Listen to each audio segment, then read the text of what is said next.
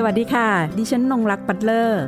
นี่คือพื้นที่ของคนชอบอ่านและชอบแชร์ ที่จะทำให้คุณไม่ต้องหลบมุมอ่านหนังสืออยู่คนเดียว แต่จะชวนทุกคนมาฟัง และสร้างแรงบันดาลใจในการอ่านไปพร้อมๆกัน กับหลบมุมอ่านค่ะ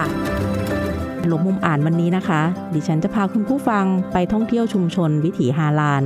ผ่านหนังสือที่มีชื่อเดียวกันค่ะ หนังสือท่องเที่ยวชุมชนวิถีฮาลาน เป็นข้อมูลท่องเที่ยวชุมชนมุสลิม 22 ชุมชนทั่วประเทศไทย พร้อมตัวอย่างทริปนะคะ ที่มีการออกแบบไว้ให้สำหรับผู้อ่านนะคะ ได้เลือกท่องเที่ยวตามเวลาที่ตัวเองมี ตามความสนใจในรายละเอียดที่แตกต่างกันออกไปค่ะ ในหนังสือนะคะยังประกอบไปด้วยข้อมูลที่พัก และยังมีร้านอาหารฮาลาลสำหรับผู้ที่ต้องการศึกษา เรียนรู้ความเป็นอยู่ของการท่องเที่ยวชุมชน ผ่านวัฒนธรรมการกิน ที่จะทำให้ทั้งผู้อ่านนะคะ แล้วก็นักท่องเที่ยวค่ะ ดื่มด่ำกับรสชาติ ผ่านสับพรสของอาหารข้าวหวานแล้วก็ขนม หนังสือเล่มนี้นะคะนำเสนอข้อมูลเชิงสารคดีที่ร้อยเรียงออกมาด้วยภาษาที่ชวนอ่าน ให้ภาษาเป็นตัวนำเสนอเรื่องเล่า พร้อมภาพถ่ายที่เป็นภาพประกอบที่สวยงาม ขณะเดียวกันค่ะก็นำเสนอข้อมูลอันเป็นประโยชน์ต่อผู้อ่านและนักท่องเที่ยว ในมิติวิถีชีวิต ประวัติศาสตร์พื้นที่ วัฒนธรรม สังคม เชื่อมโยงกับศาสนาอิสลาม และที่สำคัญเลยนะคะ ดิฉันชอบมากเลยนั่นก็คือในเรื่องของการออกแบบแผนการเดินทางท่องเที่ยวค่ะ มีทั้งแบบวันเดียวแบบหลายวันด้วยนะคะ จากเนื้อหาในหนังสือค่ะทำให้เห็นว่าแหล่งท่องเที่ยวชุมชนวิถีฮาลาน มีอยู่ทั่วภูมิภาค โดย 22 ชุมชนที่ยกมานะคะ มีอยู่ในกรุงเทพ ระนอง พังงา กระบี่ ตรัง สตูล นครศรีธรรมราช สงขลา พัทลุง ปัตตานี ยะลา นราธิวาส เชียงใหม่ แล้วก็เชียงรายค่ะวันนี้นะคะดิฉันจะไปคุยกับผู้ร่วมรายการสองท่านด้วยกันนะคะ โดยดิฉันขออ่านนิยามความหมายของ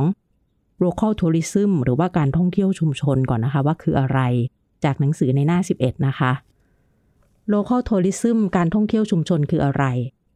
การท่องเที่ยวชุมชน หมายถึงการท่องเที่ยวที่ได้ไปสัมผัสกับวัฒนธรรม และวิถีของผู้คนในชุมชนท้องถิ่น มากกว่าแค่ไปเที่ยวชมสถานที่สวยงาม เป็นรูปแบบการท่องเที่ยวที่ช่วยให้นักท่องเที่ยวได้เข้าถึงวิถีชุมชนแบบใกล้ชิด และได้สัมผัสประสบการณ์ท้องถิ่นแบบลงลึก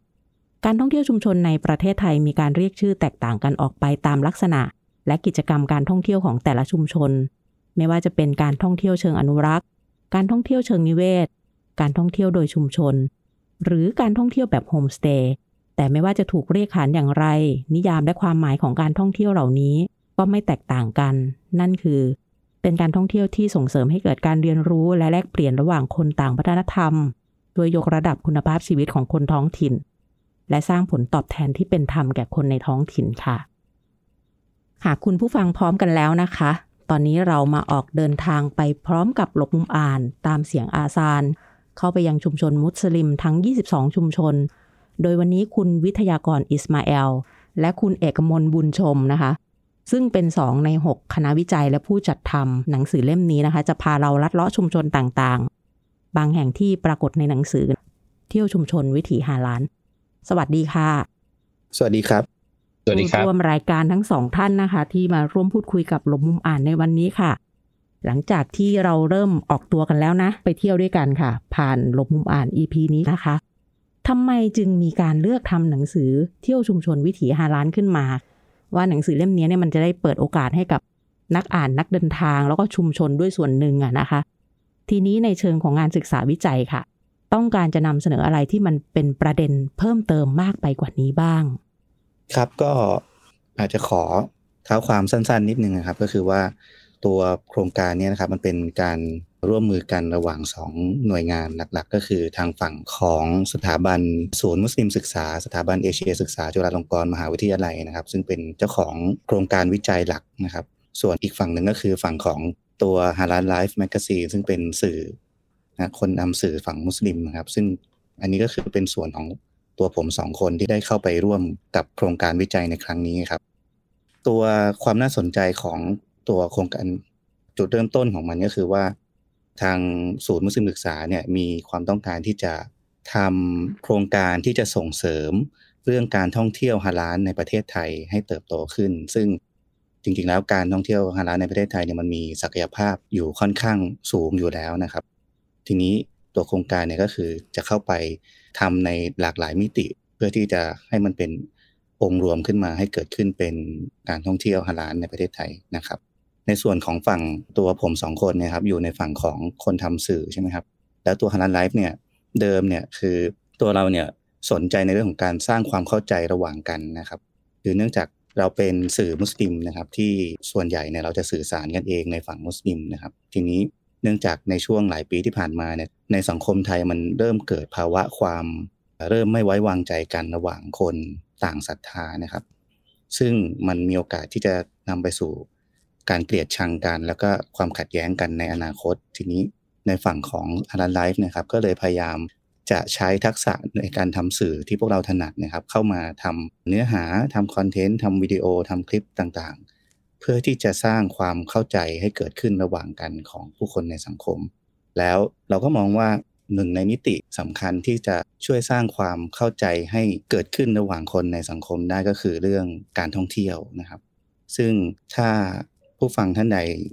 ลองนึกนะครับ ถ้าเกิดว่าใครได้เคยมีโอกาสไปเที่ยวชุมชน หรือว่าเที่ยวสถานที่ท่องเที่ยวตามฝั่งอันดามันในภาคใต้นะครับ ถ้าลองสังเกตดีๆก็คือว่าผู้ให้บริการส่วนส่วนใหญ่นะครับ จะเป็นคนมุสลิมเป็นหลักนะครับ ซึ่งตรงนี้เรามองว่าในขณะที่สังคมส่วนหนึ่งมีความไม่ไว้วางใจนะครับหรืออาจจะมีความไม่ชอบ หรือถึงขั้นเกลียดชังศาสนาอิสลาม หรือความเป็นมุสลิมในบางส่วน แต่ว่าในขณะเดียวกัน คนมุสลิมหรือคนที่นับถือศาสนาอิสลามในประเทศไทยก็อยู่ในรอบตัวของทุก ๆ คนอยู่แล้ว โดยเฉพาะอย่างเช่นเรื่องการท่องเที่ยวนะครับ เราก็มองว่าเออเรื่องการท่องเที่ยวเนี่ย มันก็น่าจะเป็นหนึ่งในมิติสำคัญที่จะช่วยสร้างความเข้าใจให้เกิดขึ้นระหว่างกันได้ครับ ค่ะแล้วก็เห็นกันไปแล้วนะคะว่าในเรื่องของมิติด้านการท่องเที่ยวนะคะ ไม่ได้แค่เพียงความสนุกสนาน หรือการได้เปลี่ยนพื้นที่ในการไปทำกิจกรรมของคนที่เดินทางเท่านั้นค่ะ แต่หนังสือเล่มนี้นะคะ ยังมีประโยชน์ในแง่ของการสร้างความเข้าใจ ระหว่างคนในสังคม ระหว่างคนที่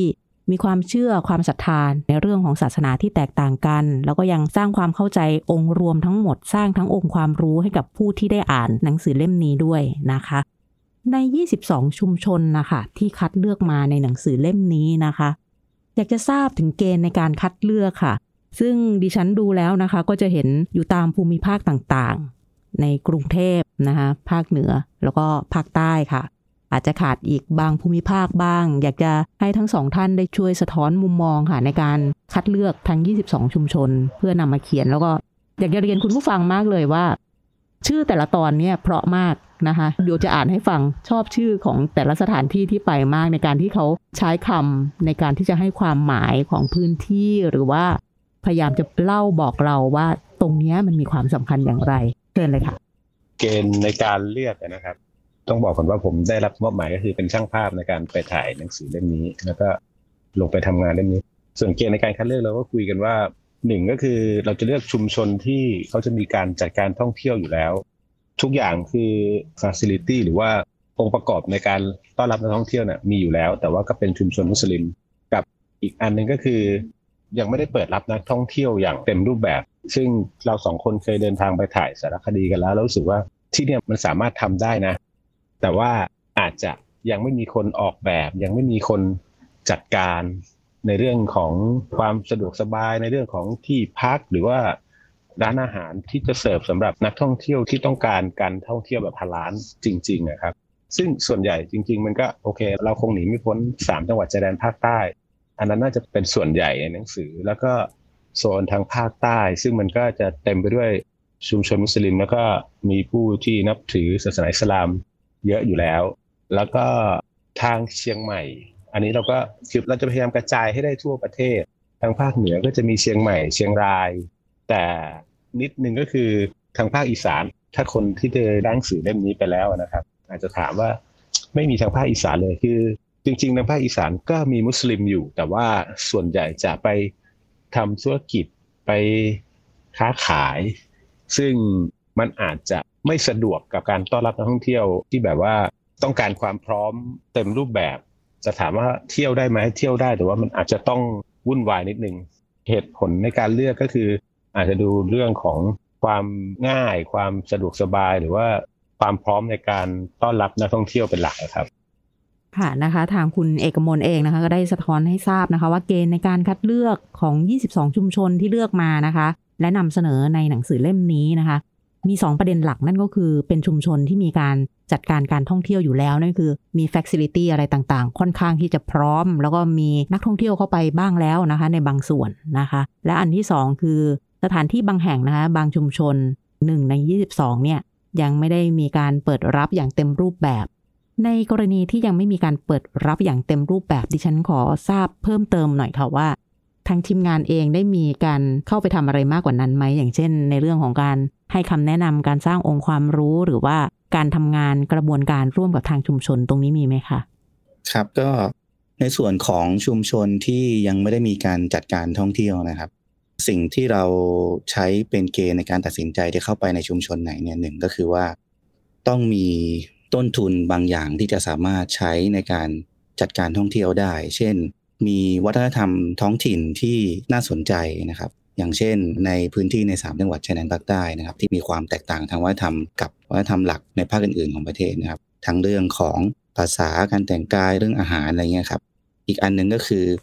อาจจะเป็นชุมชนที่มีแหล่งท่องเที่ยวอยู่ใกล้เคียง อาจจะยังไม่มีการจัดการท่องเที่ยว แต่ว่า โดยรอบชุมชนหรือในพื้นที่ใกล้เคียงเองเนี่ยสามารถจัดการท่องเที่ยวได้ ตัวอย่างเช่น ชุมชนมุสลิมที่อำเภอกงหรา จังหวัดพัทลุงเนี่ยครับก็คือเขาจะมีแหล่งท่องเที่ยวอยู่รอบด้าน แต่ว่าไม่ได้มีการจัดการท่องเที่ยวโดยชุมชนที่ชัดเจน ในส่วนของคำถามว่าในวันที่เราลงพื้นที่เนี่ยเราได้มีการทำอะไรเพิ่มเติมหรือเปล่า ก็สิ่งที่เราทำนะครับ นอกจากการลงไปเก็บข้อมูลนะครับ แล้วก็ไปทดลองจริงๆแล้วคือการทำงานของเราก็คือว่าการลงไปทดลอง เที่ยวจริงในพื้นที่ต่างๆ ที่เรานำเสนอ 22 ชุมชนในหนังสือนะครับแล้วก็จะไปทดลองเที่ยวจริง ในส่วนของชุมชนที่ยังไม่มีการจัดการท่องเที่ยวเนี่ยก่อนที่เราจะลงไปเราก็มีการทำงานร่วมกันกับทางคนในพื้นที่นะครับที่เราประสานงานด้วยว่าเราจะออกแบบเส้นทางการท่องเที่ยวในชุมชนของเขาอย่างไรบ้างนะครับ ถ้าเกิดมีนักท่องเที่ยวจากที่อื่นเข้ามาในพื้นที่โดยอยากจะมาเที่ยวในชุมชนนี้เนี่ย หนึ่งวันหรือสองวันหนึ่งคืน จะสามารถทำอะไรได้บ้าง ตรงนี้ก็จะเป็นการทำงานร่วมกันระหว่างทางฝั่งเรากับทางฝั่งคนในพื้นที่ครับนี่ก็คือขั้นตอนวิธีการทำงานนะคะ ในการไปลงพื้นที่ซึ่งในพื้นที่ที่ดิฉันได้สอบถามไปนั่นก็คือ พื้นที่ที่อาจจะยังไม่ได้เปิดรับอย่างเต็มรูปแบบนะคะโอ้ในการลงเก็บข้อมูลนี้ต้องมีทั้งความสนุกสนานด้วยเกิดขึ้นนะ ชอบการที่บอกว่าทดลองเที่ยวจริงมากเลย อันนี้เราก็ทดลองเที่ยวจริงกันอยู่นะคะ ผ่านรายการหลบมุมอ่านค่ะ ลงเก็บข้อมูลเพื่อทำงานเนี้ย ทั้งคู่ค่ะ ได้พบกับแง่งาม หรือว่าแรงบันดาลใจอะไรคะที่จะเป็นการต่อยอดในการทำงาน จริง ๆ ตอนที่อ่านหนังสือเล่มนี้นะคะ นึกอยู่ในใจค่ะ อยากให้มีเป็นซีซั่น2 ต่อด้วยนะคะ 22 ชุมชนเนี่ยอาจจะไม่พอแล้วนะคะ เพื่อจะได้เปิดพื้นที่ในการเข้าไปเรียนรู้กันและกันเพิ่มมากขึ้นในภูมิภาคอื่น ๆ เพิ่มเติม สิ่งที่เจอแล้วรู้สึกว่ามันเป็นความประทับใจหรือว่าเป็นความชอบส่วนตัวก็ได้ว่า คือเวลาเราลงไปในชุมชนมุสลิมหลาย ๆ ที่อะเราจะรู้สึกว่าเวลาเขาเดินเข้าซอยไปยกตัวอย่างแค่ในกรุงเทพหรือว่าในกรุงเทพอะฮะหนังสือเล่มนี้ก็จะมีอยู่ประมาณสามสี่ที่ เรารู้สึกว่ามันรู้เลยว่าที่นี่จะเป็นเหมือนชุมชนมุสลิม เพราะว่าทุกอย่างมันจะเหมือนถูกสตาร์ไว้ ย้อนกลับไปยี่สิบปีที่แล้วบ้านเรือน คนยังเดินใส่สรงกันอยู่ทั้งทั้งที่อยู่ในเมืองหลวงของขายข้างทางร้านอาหาร หรือว่ามันดูเป็นเหมือนแบบถูกสตาร์ไว้เป็นแบบนี้มานานแล้ว แล้วทุกวันนี้มันก็ยังเป็นอย่างนี้อยู่ อย่างที่เราไปก็คืออย่างจากมัสยิดจักรพงศ์อย่างเงี้ยครับ เข้าไปในตรอกเมื่อก่อนเป็นยังไง ทุกวันนี้มันก็ยังเป็นอย่างนั้นอะด้านในตรอกของมัสยิดจักรพงศ์อะยังมีร้านอาหารที่เคยอยู่ ยังมีมัสยิดเก่าที่ยังรักษาโครงสร้างหรือว่ารูปแบบกันไว้อยู่ ที่อื่น ถ้าไม่ใช่กรุงเทพก็จะบอกว่า ความประทับใจคือผมว่าคนที่ทำการท่องเที่ยวหรือว่าเป็นเจ้าของพื้นที่เนี่ย ทุกที่ที่เราไปเจอเขาพร้อมที่จะต้อนรับนักท่องเที่ยว มีความพร้อมมากอะแล้วก็มีความรู้สึกว่าดีใจที่มีคนลงไปหาเขาคือบางทริปที่เราไปเราก็จะไปจอยกับคนอื่นด้วย ซึ่งเป็นคนไม่ใช่มุสลิมเหมือนกัน ก็ออกทริปไปด้วยกันเขาก็บางคนก็ไม่รู้ด้วยซ้ำว่า อ้ที่เขามาเนี่ยมันคือชุมชนมุสลิมนะออกเรือไปคนขับเรือก็เป็นคนมุสลิมคุยไปคุยมามันเหมือนกับว่ามันเป็นเหมือน hidden agenda แหละครับว่าคือคนที่ทำท่องเที่ยวเหล่านี้เป็นเหมือนกระบอกเสียงให้นักท่องเที่ยวอะรู้จักคนมุสลิมมากขึ้นอะคือคนที่ทำการท่องเที่ยวพวกเนี้ยเป็นเหมือนกระบอกเสียงว่าเนี่ยฉันเป็นมุสลิมนะซึ่งบางคนจะไม่รู้ด้วยซ้ำว่าตัวเองลงไปเที่ยวในชุมชนมุสลิมแต่พอไปแล้วก็รู้สึกว่าอ๋อ เขามีวิถีชีวิตแบบนี้นะ อาหารการกินเขาบางคนยังไม่รู้ด้วยซ้ำว่าไม่มีหมูนะอะไรอย่างเงี้ยครับ คือว่าทุกทุกที่เนี่ยเตรียมพร้อมที่จะต้อนรับนักท่องเที่ยวมาค่ะ แล้วในมุมมองของคุณวิทยากรเองหลังจากที่ได้ไปทดลองเที่ยวจริง ๆนะคะ รวมถึงเที่ยวจริงด้วยนะคะแบบไม่ทดลองก็มีค่ะ เห็นแง่งามอะไรเกิดขึ้นบ้างที่อาจจะสามารถนำไปต่อยอดนะคะ ผมว่าอันนี้มันก็เป็นเสน่ห์สำคัญนะครับของการท่องเที่ยวแบบ local tourism นะครับ หรือว่าการท่องเที่ยวที่ลงไปสัมผัสวิถีวัฒนธรรมท้องถิ่นอย่างเงี้ยครับ หรือว่าที่บ้านเราเรียกว่าท่องเที่ยวชุมชนนะครับ คือการที่เราจะได้ไปสัมผัสกับประสบการณ์ที่มันไม่คุ้นชินอาจจะมาบอกว่าแปลกใหม่ก็ได้อะไรเงี้ยครับกับสิ่งที่เราพบเจออยู่ในชีวิตประจำวันอะไรเงี้ยครับ ซึ่งสำหรับคนที่ใช้ชีวิตอยู่ในเมืองนะครับ คนที่ทำงานอยู่ในเมืองใหญ่อะไรเงี้ยครับ อาจจะแบบ รู้สึกกดดันกับบรรยากาศรอบตัวหรือหน้าที่การงานอะไรเงี้ยครับแล้วที่ผ่านมาเนี่ยนิยามความหมายการท่องเที่ยวแบบเดิมๆ ก็คือการไปพักผ่อนใช่ไหมครับการไปนอนฟังเสียงคลื่นริมทะเล การไปนอนอยู่ในบ้านริมหน้าผาอะไรเงี้ยครับเข้าไปในป่าในเขาแต่ว่าการท่องเที่ยวแบบนี้มันจะเป็นอีกรูปแบบหนึ่งคือมันไม่ใช่แค่การที่เราได้แค่ไปพักร่างกาย แต่มันเหมือนกับการที่เราไปแล้วได้เราได้ไป จริง ๆ มันก็อาจจะถ้าคนที่ไม่เคยไปอะเห็นตัวโปรแกรมแล้วอาจจะรู้สึกว่าเฮ้ยเหนื่อยกับการทำงานแล้ว จะไปเที่ยวสองวันทำไมเราต้องไปเหนื่อยกับการเที่ยวด้วย เพราะว่ามันต้องไปทำกิจกรรมอะไรหลากหลายหลายอย่างนะครับ แต่ว่าพอได้ไปจริงเนี่ยเหมือนกับนั่นแหละมันคือ เราไม่รู้ตัวว่าการที่เราไปเหนื่อยในรูปแบบที่แตกต่างออกไปเนี่ยมันช่วยทำให้เราได้พักผ่อนอีกรูปแบบหนึ่งคือมันทำให้เราเหมือนกับ โอเคละการไปเที่ยวแบบเดิมคือการไปมองได้ไปเห็นธรรมชาติที่สวยงามใช่ไหมครับ แต่ว่าการท่องเที่ยวแบบใหม่เนี่ยมันได้ไปสัมผัสลงมือทำกิจกรรมบางอย่างที่คนท้องถิ่นทำนะครับ แล้วเมื่อเราได้กลับมาเนี่ยเราจะรู้สึกว่าเราจะมีความทรงจำที่ดีกับมันครับเพราะว่ามันทำให้สองวันหรือสามวันที่ผ่านมาของเรามันเปลี่ยนความหมายมากขึ้นอย่างเงี้ยครับแล้วอันนี้มันก็เป็น ผมว่ามันจะเป็นนิยามหนึ่งที่มีเสน่ห์มากๆของการท่องเที่ยวแบบ local tourism เนี่ยครับแล้วในตัว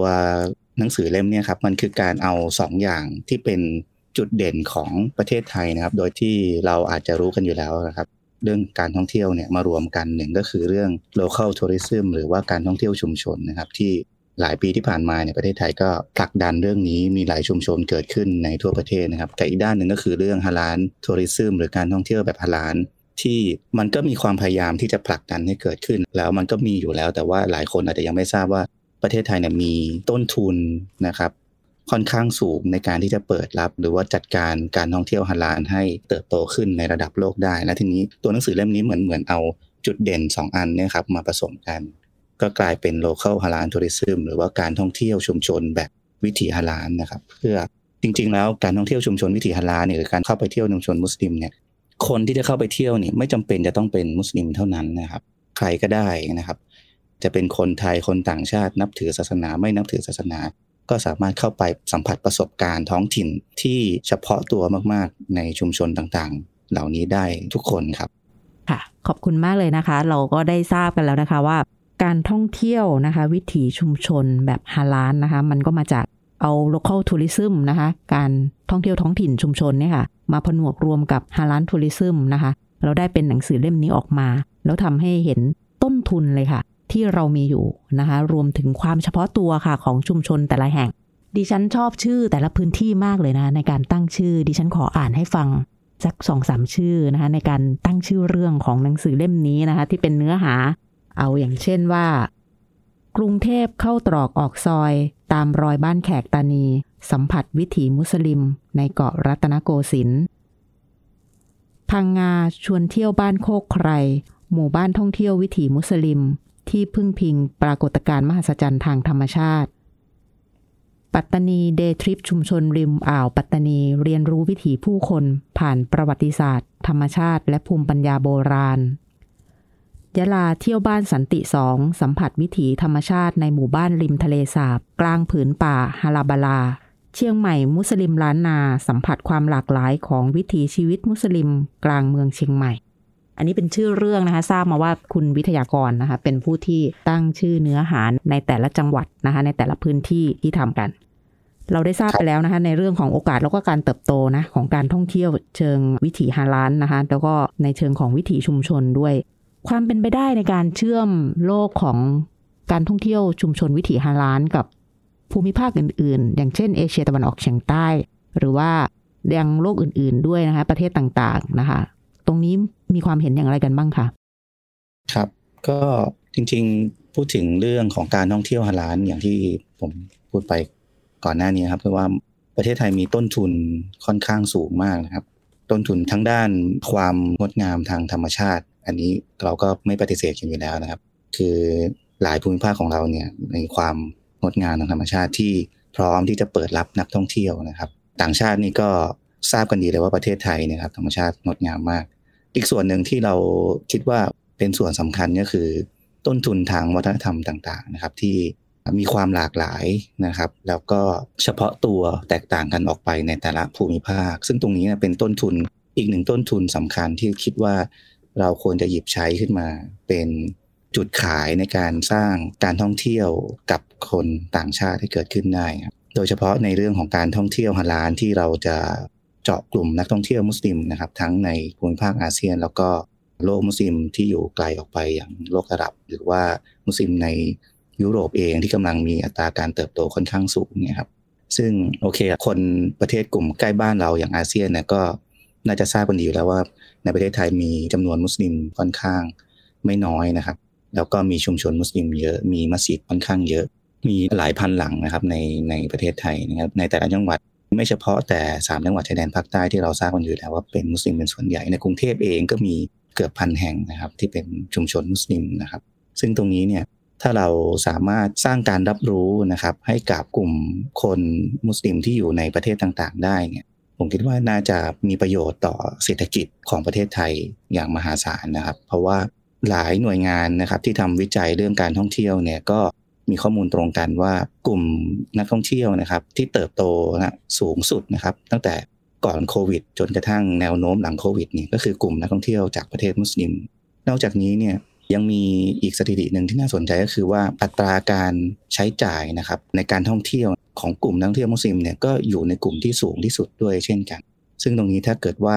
ประเทศไทยเราเนี่ยสามารถสร้างการรับรู้ประชาสัมพันธ์ แล้วทำการตลาดกับคนกลุ่มนักท่องเที่ยวเหล่านี้ได้เนี่ยก็น่าจะมีประโยชน์ต่อเศรษฐกิจของประเทศไทย แล้วก็คนไทยทุกๆคนก็จะได้ประโยชน์จากตรงนี้ครับค่ะขอบคุณมากเลยค่ะ ก็ได้เห็นภาพสะท้อนนะคะ ในมุมเชิงของทางด้าน รายได้ทางด้านของเศรษฐกิจที่มีการเติบโตขึ้นอย่างชัดเจน แล้วก็ เป็นกลุ่มนักท่องเที่ยวนะคะ ที่มีการเติบโตอย่างต่อเนื่องด้วยเช่นเดียวกัน ขอปิดท้ายเรื่องของรสชาติของอาหารนิดนึงไหนๆก็ไปเที่ยวชุมชนกันแล้ว อยากจะให้ช่วยยกสับพรสตัวชูรสของการเดินทางเข้าชุมชนแต่ละแห่งว่าไปตรงไหนอาจจะเป็นสักที่หรือสองที่ก็ได้ค่ะ ว่าจะได้สัมผัสริมรสอาหารอะไรได้บ้างนะครับ เรียกว่าเป็นอะไรเรียกน้ำย่อยให้กับทางผู้ฟังของเราค่ะเรื่องของอาหารผมเอายกไปทางเหนือดีกว่า เพราะว่าคือหลายคนอาจจะยังไม่รู้ว่า หรืออาจจะทราบแล้วก็ได้ว่า คือข้าวซอยที่เราเห็นกันอยู่เนี่ยไม่ใช่อาหารของมุสลิมดั้งเดิมเป็นอาหารจะเป็นเส้นของชาวจีนผสมกับความเป็น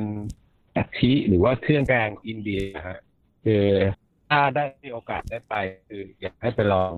ข้าวซอยทางภาคเหนือนั่นจะเป็น แล้ว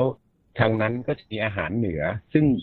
ถ้าคนมุสลิมเนี่ยจะกินอาหารเหนือ มันหากินกันยากมาก ต้องบอกว่ายากมากจริง ๆ อย่างพวกไส้อั่วน้ำพริกอะไรเงี้ย ซึ่งถ้ามันก็จะถูกปรุงอาหารปรุงด้วยหมูหรือว่าอะไรเป็นวัตถุดิบหลักนะฮะแต่ว่าทางเหนือเนี่ยก็จะมีร้านอาหารมุสลิมที่ฮาลาลและเป็นอาหารเหนือเป็นอาหารพื้นบ้าน โดยเฉพาะเลยถ้าใครมีโอกาสได้ไปก็อยากให้ไป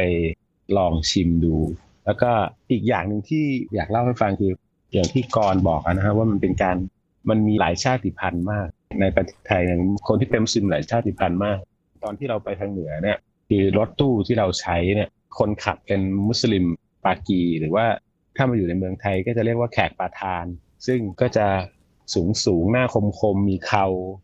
แต่ว่าเราไปเจอเขาแล้วก็โอเค เราคุ้นชินอยู่แล้วแต่ว่าเขาอู้คำเมืองอะ กินข้าวเหนียว จิ้มกับชาปากีอย่างเงี้ยซึ่งแบบมันมีแบบนี้ด้วยคืออันนี้คือรู้สึกว่าแบบ ขนาดว่าเราเดินทางไปหลายพื้นที่แล้วแล้วมาเจอรู้สึกแบบว่าเออนี่มันมิกซ์กันจนแบบว่ากลายเป็นกลุ่มชาติพันธุ์ของเขาที่มันชัดเจนมากครับ ค่ะสำหรับนักท่องเที่ยวที่ไม่ใช่มุสลิมนะครับ ก็คือว่าส่วนหนึ่งที่คิดว่าน่าจะเป็นไฮไลท์เลยของการลองไปเที่ยวชุมชนมุสลิมนะครับ หรือว่าอาจจะลองตามรอย 22 ชุมชนในหนังสือเล่มนี้ดูนะครับ นอกจากได้ไปสัมผัสกับธรรมชาตินะครับ ในชุมชน ใกล้เคียงชุมชนนั้นแล้วเนี่ยได้สัมผัสกับประสบการณ์แบบท้องถิ่นแล้วเนี่ยสิ่งหนึ่งก็คือเรื่องอาหารนะครับ คือถ้ามองจากข้างนอกนะคนนอกเข้ามาเนี่ยอาจจะมองว่าเวลาเราพูดถึงมุสลิมเนี่ยเราจะนึกถึงอาหารอะไรเป็นหลัก แน่นอนว่าเราจะนึกถึงข้าวหมกไก่ ซุปหางวัว แกงมัสมั่นไก่อะไรที่มันดูเป็นเครื่องเทศเครื่องเทศใช่ไหมครับแต่จริงๆแล้วเนี่ยคือมุสลิมในประเทศไทยเนี่ยนะครับนักประวัติศาสตร์เนี่ยว่ากันว่ามีอยู่ 7 กลุ่มชาติพันธุ์นะครับที่ ประกอบขึ้นเป็นมุสลิมในประเทศไทยนะครับ ซึ่ง 7 กลุ่มชาติพันธุ์เนี่ยแต่ละชาติพันธุ์ก็จะมีวัฒนธรรมย่อยเฉพาะตัวของตัวเองนะครับ เพราะว่าศาสนาอิสลามมันเป็นหลักการที่สากลใช่ไหมครับเราไปอยู่ที่ไหน ก็สามารถใช้กับวัฒนธรรมท้องถิ่นเดิมได้นะครับ มันก็เลยทำให้อาหารฮาลาลหรืออาหารของชุมชนมุสลิมในประเทศไทยเนี่ยมันมีความหลากหลายไปด้วย ซึ่งตรงนี้ผมมองว่ามันเป็นเสน่ห์มากๆนะครับ ที่อยากให้ทุกคนได้ไปลองนะครับ อย่างที่พี่หมัดเล่าให้ฟังนะครับ คือ ถ้าเราไปทางภาคเหนือเนี่ย อาหารฮาลาลหรืออาหารมุสลิมที่เราจะได้กินก็คือข้าวซอย ซึ่งข้าวซอยที่เป็นอาหารหลักของการท่องเที่ยวของเชียงใหม่ครับจริงๆแล้วก็มีที่มาที่ไปจากชาวมุสลิมกลุ่มหนึ่งที่เดินทางมาจากมณฑลยูนานของประเทศจีนเมื่อสักร้อยกว่าปีที่แล้วร้อยสองร้อยปีที่แล้วนะครับจนมันปรับเปลี่ยนนะครับวัตถุดิบบางอย่างปรับเปลี่ยนรสชาติกรรมวิธีบางอย่าง จนกลายเป็นข้าวซอยแบบเชียงใหม่เชียงใหม่ที่เรากินกันอยู่หรือถ้าจะไปทางอีสานนะครับอาหารของมุสลิมทางอีสานก็ จะเป็นเหมือนอาหารอีสานเนี่ยนะครับเพียงแต่ว่าปรุงโดยคนมุสลิมนะครับ โดยใช้วัตถุดิบที่ฮาลาลนะครับ ถ้าไปทางอันดามันอาหารก็แน่นอนว่าจะเป็นอาหารที่มาจากวัตถุดิบมาจากทางท้องทะเลเป็นหลักนะครับรสชาติเผ็ด ถ้าไปทางสามจังหวัดชายแดนภาคใต้นะครับ อาหารก็จะเป็นแบบมีความเป็นวัฒนธรรมมาลายูนะครับ อยู่ซึ่งจะมีความแตกต่างหลากหลายค่อนข้างสุขในกรุงเทพเองเนี่ยชุมชนมุสลิมหลายร้อยชุมชนในกรุงเทพเนี่ย ก็จะมีความแตกต่างกัน เพราะว่ามันประกอบด้วยหลายชาติพันธุ์ มีทั้งมาลายู ชาวจามนะครับ ชาวอินเดีย ปากีสถาน เปอร์เซียอะไรเงี้ยครับ ซึ่งตรงนี้เนี่ยถ้ามีโอกาสก็อยากให้ลองไปทดลองกันดูนะครับ ค่ะ วันนี้นะคะเราก็ได้รับทราบเรื่องราวนะคะ ในการเดินทางท่องเที่ยวชุมชนวิถีฮาราน ร่วมไปกับคุณวิทยากรอิสมาเอล แล้วก็คุณเอกมลบุญชมค่ะ ต้องขอขอบคุณนะคะ ผู้ร่วมรายการทั้งสองท่าน ซึ่งพาเราไปรับทราบเรื่องราวนะคะ การใช้การท่องเที่ยวค่ะ เป็นสื่อในการสร้างความเข้าใจนะคะ ของคนจากต่างพื้นที่ แล้วก็คนในพื้นที่ด้วยกันเอง รวมถึงเรื่องราวของกลุ่มชาติพันธุ์ อาหาร วิถีชีวิต ศาสนา แล้วก็วัฒนธรรมค่ะ วันนี้นะคะ ต้องขอขอบคุณที่ติดตามรับฟังหลบมุมอ่าน สวัสดีค่ะ หากมีหนังสือดีๆ ที่อยากมาแชร์กัน มาบอกกับเราได้นะคะ แล้วกลับมาหลบมุมอ่านด้วยกันค่ะ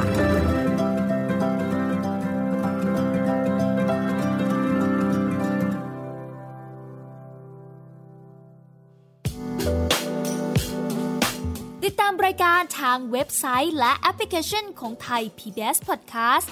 Spotify SoundCloud Google Podcast Apple Podcast และ YouTube Channel Thai PBS Podcast Thai PBS Podcast View the world via the voice